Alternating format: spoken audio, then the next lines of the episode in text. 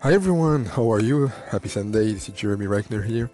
So, I wanted to take this opportunity sometimes once in a while, like on this Sunday, to give you a brief take back time, TBT, where I'm going to share with you some segments that were from those past days as things change so fast in our environment and social media.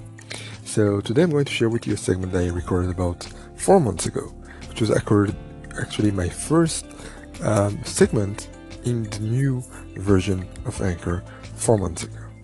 Hope you enjoy it. Hope you had a great Sunday, and wishing you a productive week ahead.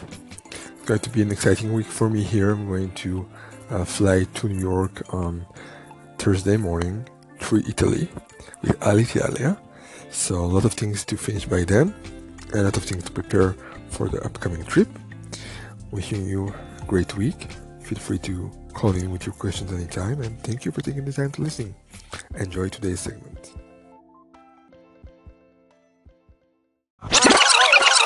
Snapchat, Snapchat, or Instagram? What do you prefer? What are you using, if at all?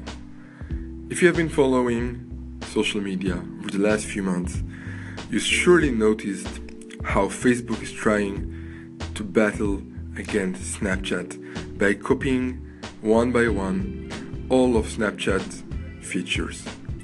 First, they added Instagram stories like Snapchat stories, then, they added the filters, then, now they added also the geo filters, and now also they're adding stories to WhatsApp and stories also coming to Facebook.